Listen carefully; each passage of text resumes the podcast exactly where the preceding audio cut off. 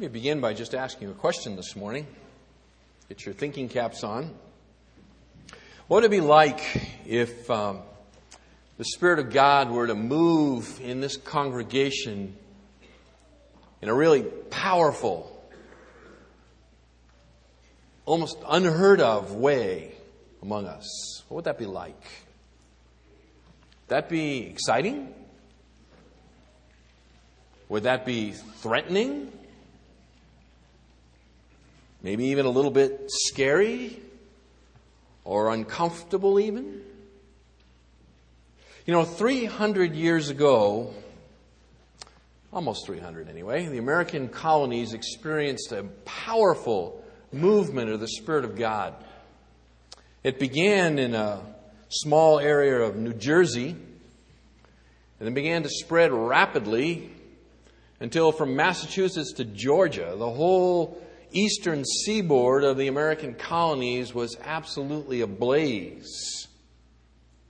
This powerful movement of the Spirit of God, really unheard of in America, was carried on the backs of the preaching of two very powerful preachers of the Word of God, one by the name of Jonathan Edwards, the other by the name of George Whitefield.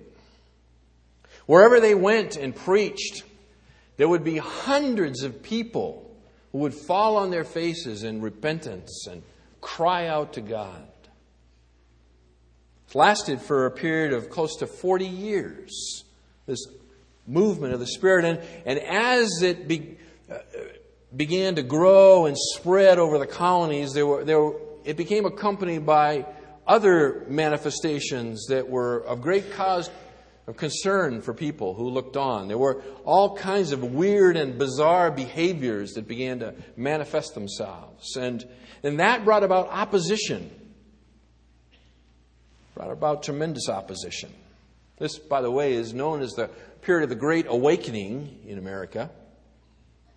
And Jonathan Edwards, America's premier homegrown theologian, pastor theologian, set his powerful mind to work on the scriptures and to examine and evaluate this movement of the Spirit to try to discern what was of God and what was the counterfeits amongst these manifestations.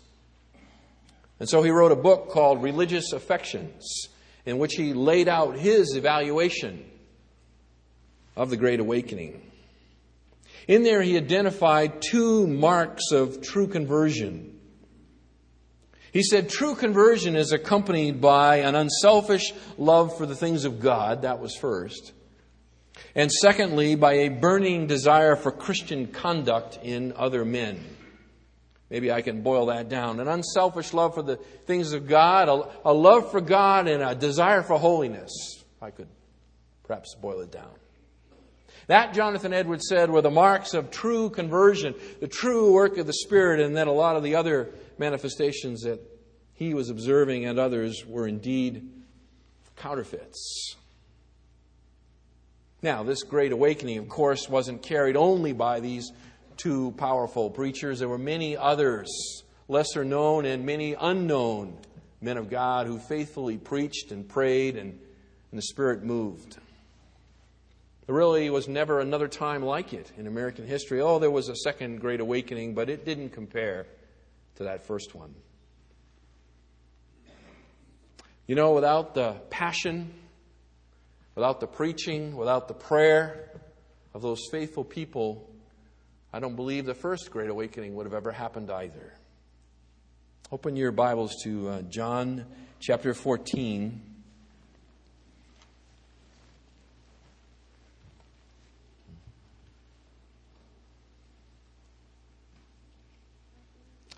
We're in the third of what's going to turn out to be four parts in the examination of, uh, of John 14, 12 to 17.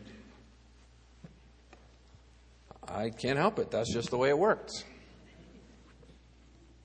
But we are looking here in this section of verses 12 through 17 at three life changing truths that we as a church must understand and implement day to day if we're going to know the pleasure of God on this ministry. If we want to see anything at all remotely approaching the Great Awakening, then we need to take seriously what Christ says here in the upper room to his disciples. Three of these life changing truths. We've gone over the first two and two thirds of them. The first truth was that we must reach for the promise of greater works there in verse 12, right? Jesus said, Truly, truly, I say to you, he who believes in me, the works that I do shall he do also, and greater works than these shall he do, because I go to the Father. And we spent a long time talking about that. And we said that the greater works that Jesus was talking about was the worldwide expansion of the gospel to every end of the earth, and, and that it would pull in people from every tribe, tongue, nation, language. These were the greater works that Christ had left for his disciples to do. So that's the first life changing truth is that there's a promise here of greater works, but we need to stretch out and grab it, we said. We need to really reach out for this thing. And we noted last time that, like many gospel type promises, there are certain conditions that attach to it, and there are conditions or prerequisites to achieve this promise. And that was our second life changing truth here is that we must realize the prerequisites for the greater works. I said last time there were three of them here in this text. The first was the prerequisite of genuine faith. It's here in verse 12. He who believes in me. There is a prerequisite of just basically uh, regeneration, genuine saving faith in our hearts. If, if we're going to reach out and do the greater works, the things of God, then there has to first be within us a, a relationship with God through Christ. Otherwise, it's just so much human effort.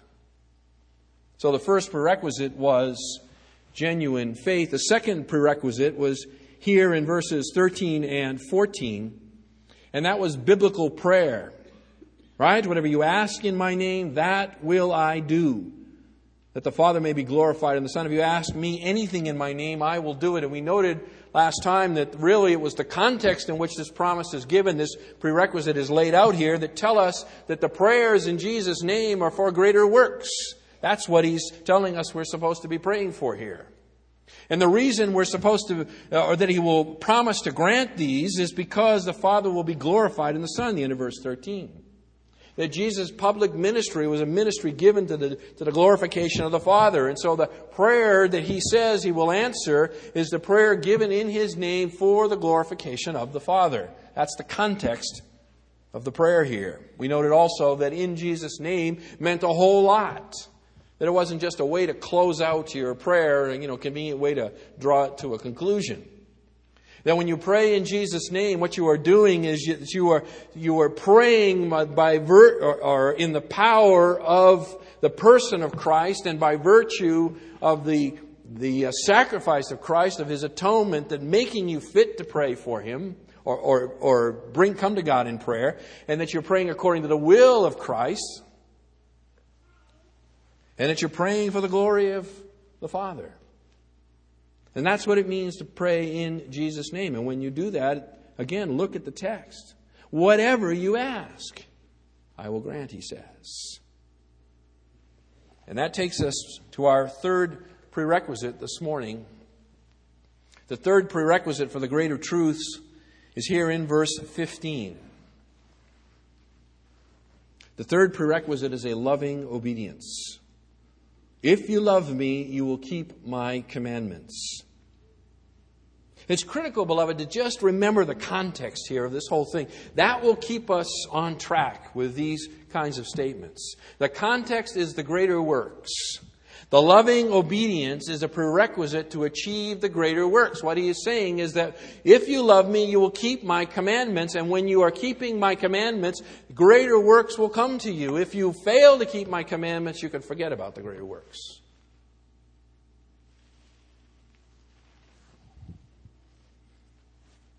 There are many who claim to love Christ.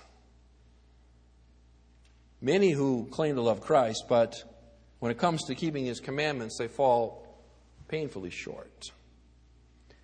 Look again at verse 15. The statement is very clear. There is an unbreakable link here If you love me, you will keep. Do you see that? If you love me, you will keep. How do I know whether you love me? I, I know by whether you keep. That's what he's saying. Whether you keep. How do I know? How does David know whether somebody loves Jesus? Do they keep? Do they keep? It is the tangible fruit of obedience that proves one's love for Christ. It's as simple as that. We are saved by grace through faith, not by works, right? But we are saved unto works. We are saved to produce works. Good works that evidence our love for Christ. Now, it's really not very hard to understand what this verse is saying, but I want to explore it with you just a little bit deeper through a series of some questions. So I want to interrogate the verse with you this morning and ask some questions of it and see if we can draw out its meaning a little deeper by doing that, okay? So, first question that I want to ask it is what does it mean to keep Christ's commandments? If you love me, you will keep. So, what does it mean to keep? What does it mean to keep? Well, there are two examples in the, in the scriptures that I want to look at with you uh, where the Bible says somebody kept God's commandments. So let's kind of look at those together. The first one is over in 1 Kings. So turn back there with me to 1 Kings chapter 14.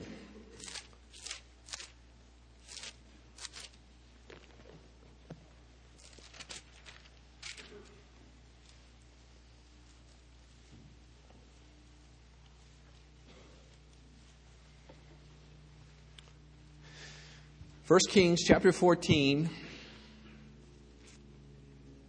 verse 8 is really the place where I want to concentrate, but in verse 7,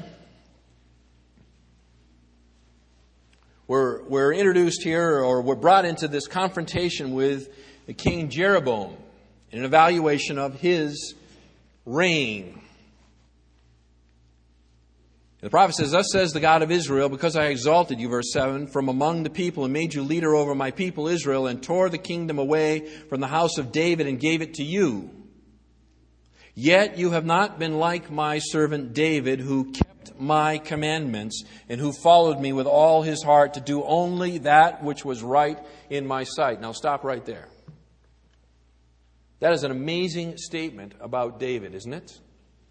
David, look again, kept my commandments and followed me with all his heart, and he did only what was right in my sight. Now, if you know anything at all about the life of David, you must be going, but, but, but, but, but, but.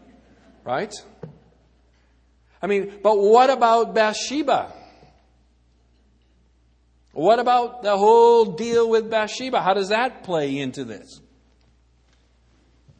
Or what about the sin of numbering the people? Do you remember that one at the end of his reign? How does that play in? How can it be that David kept my commandments, followed me with all his heart to do only that which was right in my sight? But, but, but, but. Well, I'm glad you asked that question. Because the answer to that question is um, given to us here, I believe, in the scriptures. Turn back to the left here a little bit, 2 Samuel 12.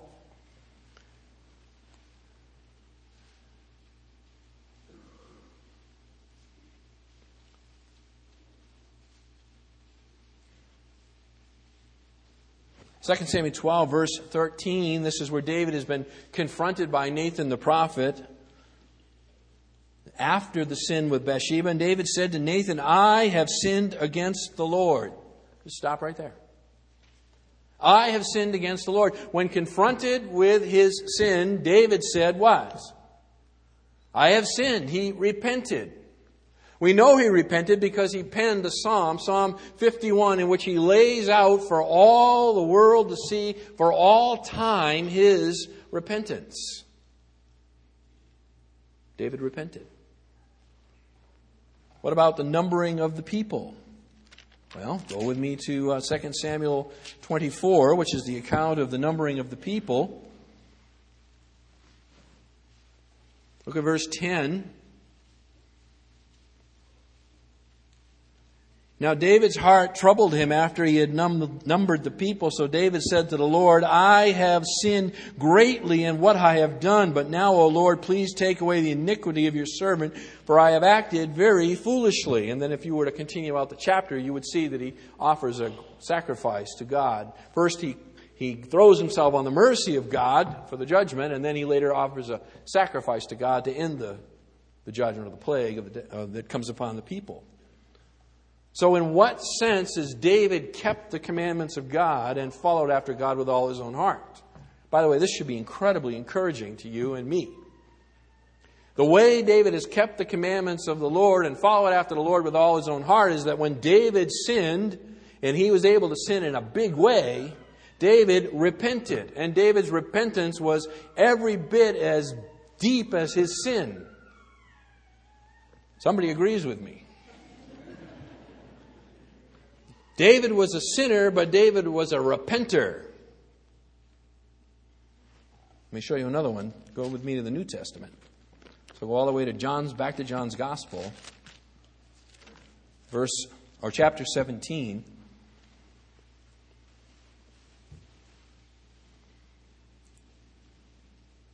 John 17, this is uh, Jesus' high priestly prayer. This is the night of his crucifixion. It occurs just a little bit later in the evening from the time of John 14.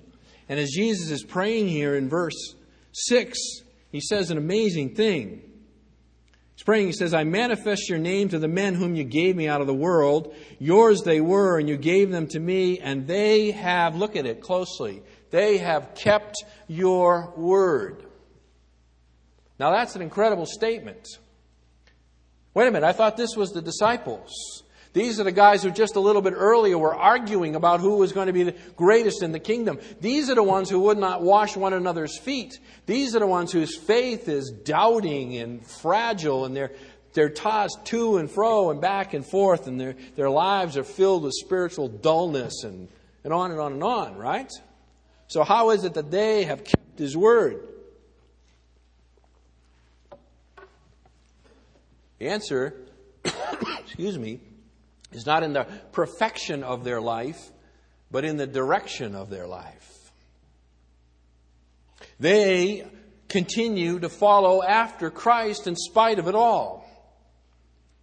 In spite of the fact that they doubted, in spite of the fact that they stumbled, in spite of the fact that their lives were still characterized by gross manifestations of sin, they continued to follow after Christ. So go back to John 14. Excuse me.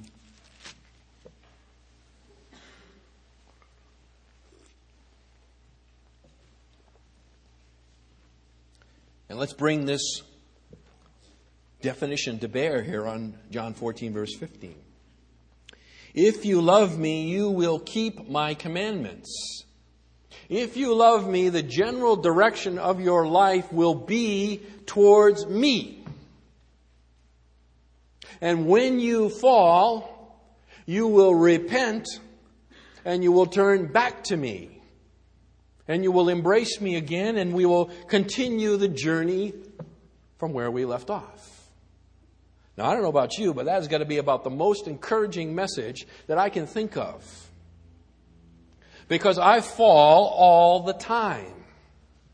If the standard were absolute perfection, if you love me, you will keep perfectly, never slip, never fail, never miss a single beat of all of my commandments, I would be sunk. And so would you. And so would you.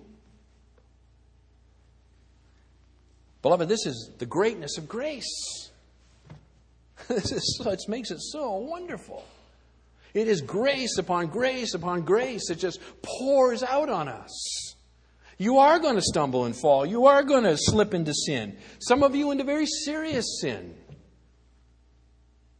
But if you will repent as David repented, if you will run back and embrace Christ, just throw your arms around him and grab him and tell him that you love him and hang on and, and start walking again, then you will have that second chance third chance, fourth chance, and on and on and on. God is a God of grace. If you were running in a relay race and you were to trip and fall, you wouldn't just sit there on the track. You wouldn't get up and walk off the playing field and say, Well, it's over, I lost. If you were to trip and fall, what would you do? You would get back up. Right? You would get back up and you would turn and you would run again. See, it's not the question. It's not like the relay race where there's only one winner here. Everyone who finishes wins. You got to finish the race. That's what Paul says. I finished the race, kept the course, kept the faith. If you love me, you'll keep on running. How's that? If you love me, you will keep on running. Second question What are Jesus or Christ's commandments here, verse 15, John 14? What are the commandments he's talking about? It's really fascinating in this section. Notice in verse 15, it's commandments, plural. Again, down to verse 21, he who has my commandments, plural. Look over to verse 23. Jesus says, Anyone loves me, he will keep my word. Do you see that? Word, verse 24. He who does not love me does not keep my words, plural. Look at verse 10, chapter 15. If you keep my commandments, plural. Look at John 15, verse 12. This is my commandment, singular. John 13, verse 34. A new commandment, singular, I give you. What in the world is going on here? I mean, this is all in the close context. This is all the same sermon that he's giving them there in the upper room. And he's sometimes he's talking about commandments, sometimes he's talking about commandment, sometimes he's talking about words or word. What is it that he's talking about here? I, I think the answer is that when he says commandments, he's speaking about his revelation of himself in, a very, in, the, in the broadest form. Who I am, my words, the revelation of who I am. That is what you must keep. That is that you, you must follow after that. There is salvation in no one else. But there's also something else going on in this discourse, and I hinted at for you there over in John 13, 34, 35, and in John 15, 12. There is an, there is an ethical requirement as part of all of this. And that's what I want to focus on with you this morning. Look again, John 13, 34, 35. The new commandment I give you that you love one another even as I have loved you, that you also love one another. And by this all men will know that you are my disciples if you have love for one another. I believe that Jesus is making love for the brethren the prerequisite of greater works.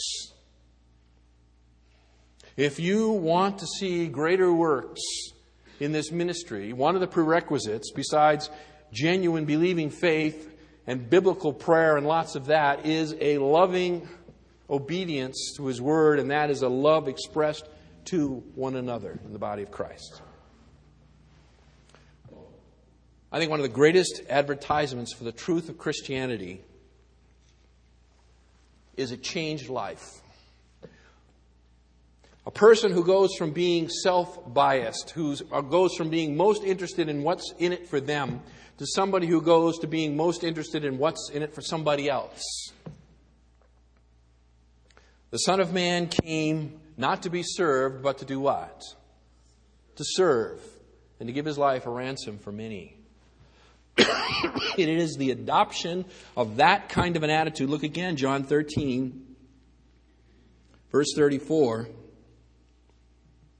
even as I have loved you, that you love one another. We are talking here about a sacrificial love for the brethren.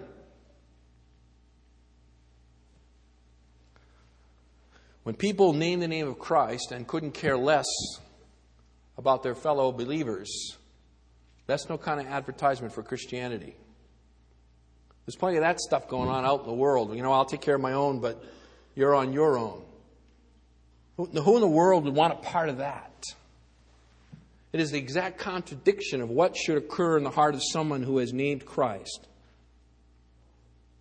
And conversely, when there is, a, there is an incredible love, an outworking of love in the congregation, one for another, the gospel is beautified and made appealing to the world.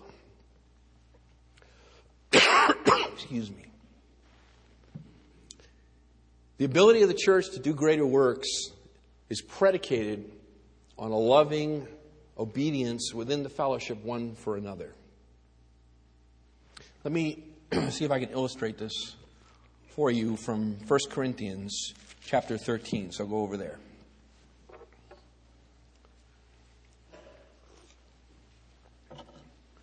First Corinthians chapter 14 is the love chapter, isn't that right?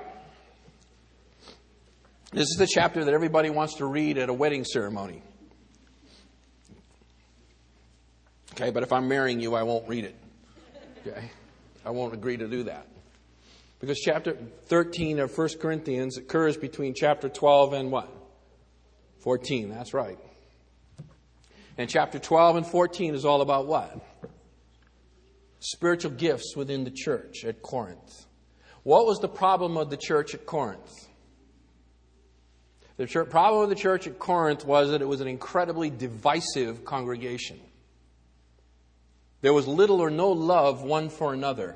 They were an amazingly gifted group. But they snapped and bit each other. They chewed and clawed at one another. They were tearing the whole thing apart. And so, in the midst of this great discussion of the purpose of spiritual gifts, Paul inserts chapter 13 and he talks all about love. See, what they had failed to understand in, the, in their spiritual gifts, that gifts are given by the Spirit of God for the edification of the body of Christ, not for personal edification. The giftedness that the Spirit gives us is so that we might minister in love one to another. And what kind of love should it be? Well, how about this? Patient, kind, not jealous, not bragging, not arrogant, not unbecomingly, not seeking its own, not provoked, not taking into account wrongs, not rejoicing in unrighteousness, but rejoicing in the truth, bearing all things, believing all things, hoping all things, enduring all things. That's the kind of love that in which the giftedness of the body of Christ needs to manifest itself. To fail to do that is to fail to understand the purpose of spiritual gifts, to misuse them, and to tear the body of Christ, and you can forget about greater works. The church at Corinth was not a particularly evangelistic church. You go ahead and read the New Testament. It doesn't refer to the, to the word going out powerfully from Corinth. It says the word went out powerfully from Thessalonica, where they loved one another. This church at Corinth was so divisive when it came to the Lord's table. They wouldn't even, they used this, the symbol of unity, to, as a way to break down the fellowship. That's how messed up that place was. So you can forget about greater works coming out of Corinth until they get it squared away in terms of love one for another.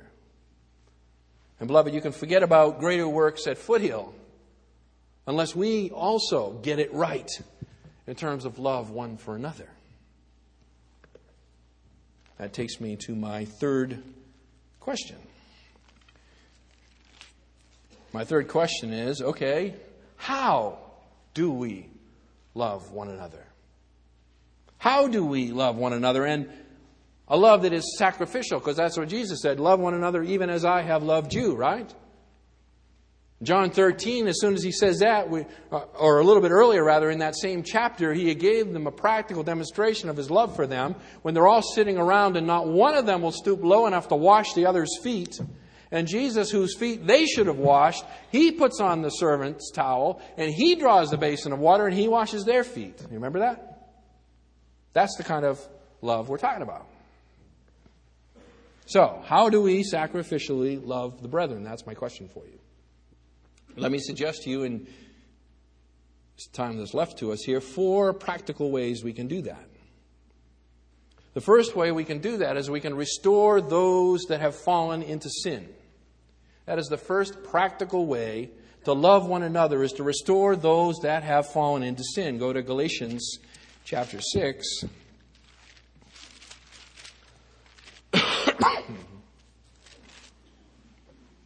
the Apostle Paul says in verse 1 Brethren, if any man is caught in any trespass, you who are spiritual, restore such a one in a spirit of gentleness, each one looking to yourself, lest you too be tempted.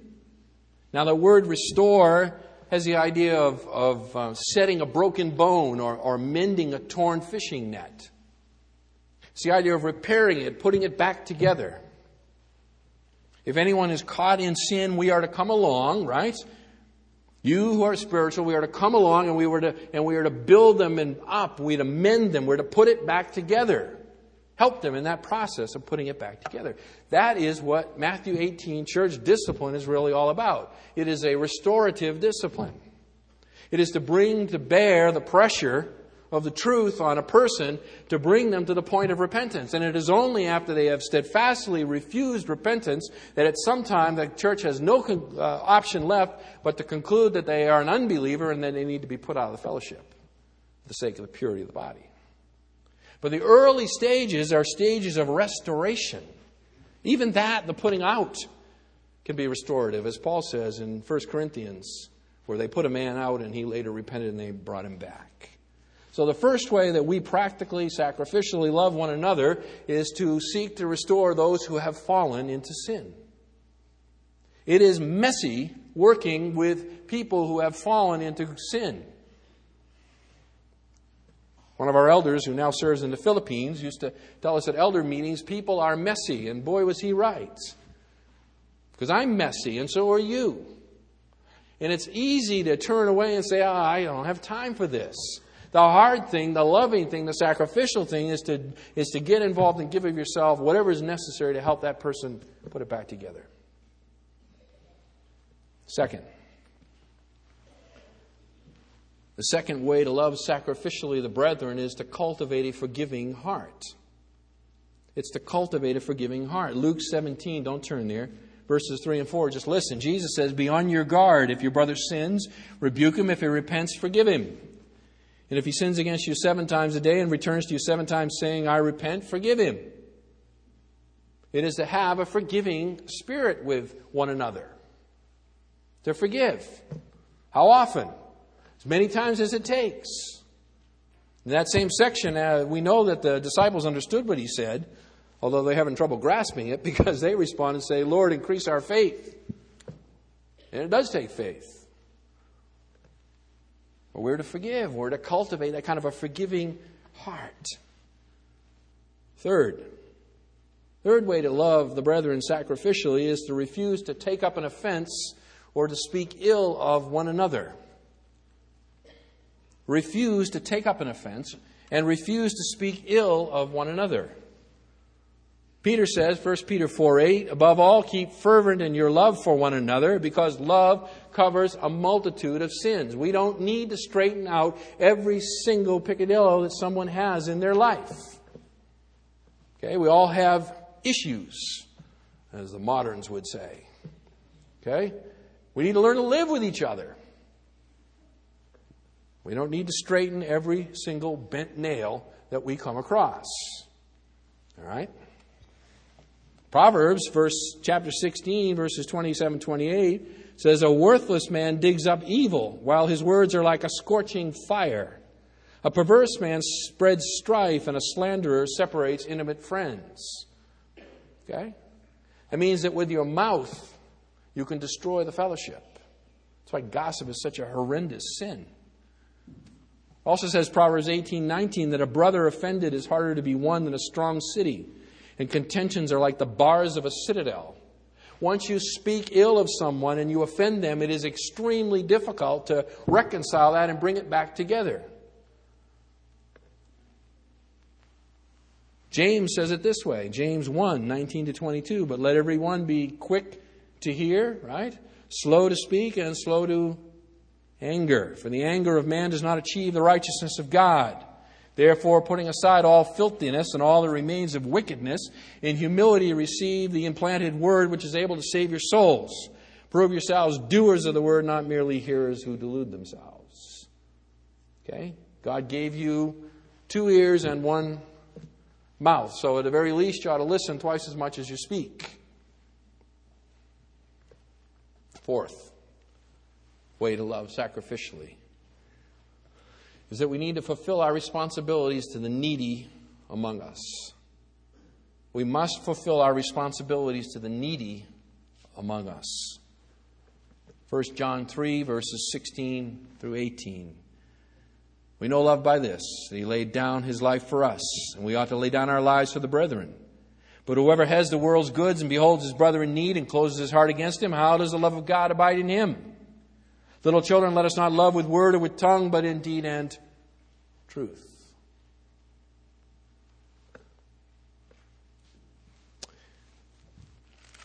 I, um, as I've been reading through the book of Acts, there's been a number of things that have been stepping out to me. Last week we were looking at prayer. This week I went through the book of Acts and I was looking at the benevolence ministries of the church. It's astounding. You know, in Acts chapter 2. I mean, the church has just been formed here. And here in Acts 2, one of the first things they do is they begin selling their possessions and giving to one another so that nobody has need in the whole congregation. And the amazing thing in verse 47 of Acts chapter 2, it says, Praising God, having favor with all the people, and the Lord was adding to their number day by day those who were being saved. You go to Acts chapter 4, verses 32 to 35. This is where they prayed for boldness. They got the Spirit. Verse 32 The congregation of those who believe were of one heart and soul. Not one of them claimed anything belonging to him was his own, but all things were common property to them. There was not a needy person among them. People sold whatever was necessary. They brought the proceeds there. They laid them at the feet of the apostles, and they distributed to the people as they had need and the church grew. You get to Acts chapter 6, and the widows are being overlooked in the daily serving of food, right? Now, we're quick to rush beyond that, but there's a statement going on here. The poor of the church were being taken care of. That's the important thing to note. And once the apostles, where the, the creation of this deacon like ministry, resolve that problem, it says in verse 7 of Acts 6, and the word of God kept on spreading, and the number of the disciples continued to increase greatly in Jerusalem, and a great many of the priests were becoming obedient to the faith. And we could go on and on. The physical manifestation and the outworking of this kind of a love where people cared for one another was the advance of the gospel. So, Back to John 14. You probably hadn't left it yet.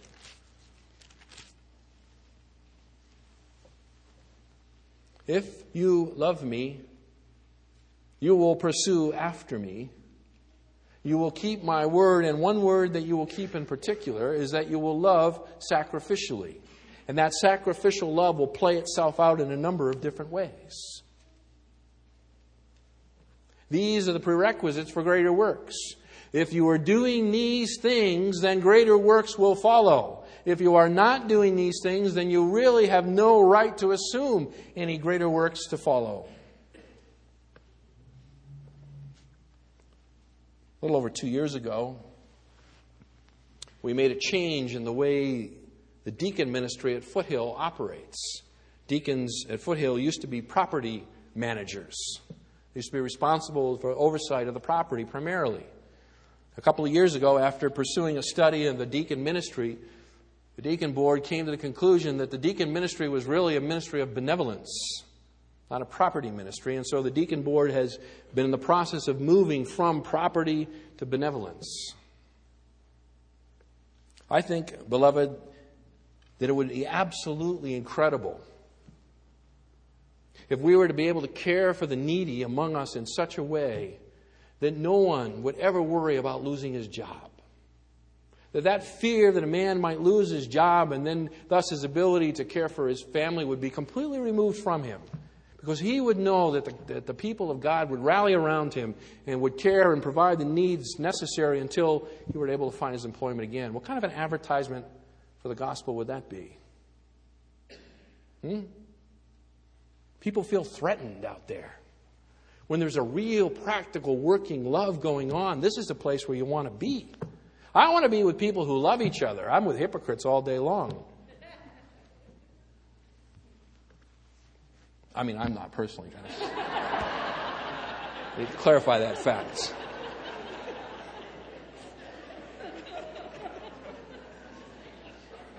He who makes his living by speaking is bound to put his foot in his mouth. So, anyway, I was speaking for all of you.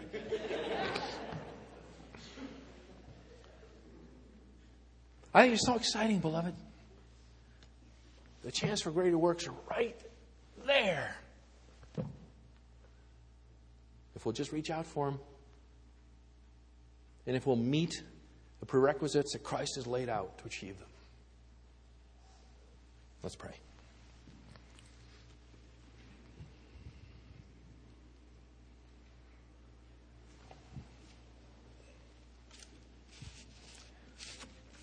Father God, for us to, uh, to live like this, for us to pray like this, requires you to increase our faith. And so, Lord God, we call out to you and ask you to increase our faith. We pray, believing, Lord Jesus, that you can, that you will, and that you want to so change us, to so conform us to your image, to make us so much like you. That the gospel message that we speak with our lips would be backed up with a life that would be compelling, and that you would be pleased to use to draw people unto yourself. Our Father, we know it's not us that we cannot regenerate the sin hardened heart, that we cannot bring to life the spiritually dead. We're not so presumptuous and foolish as to believe that. But Lord God, you do ordain both the means and the end. And the means that you've laid out for us are very clear. Give us faith to pursue. We ask that Christ would be glorified. Amen.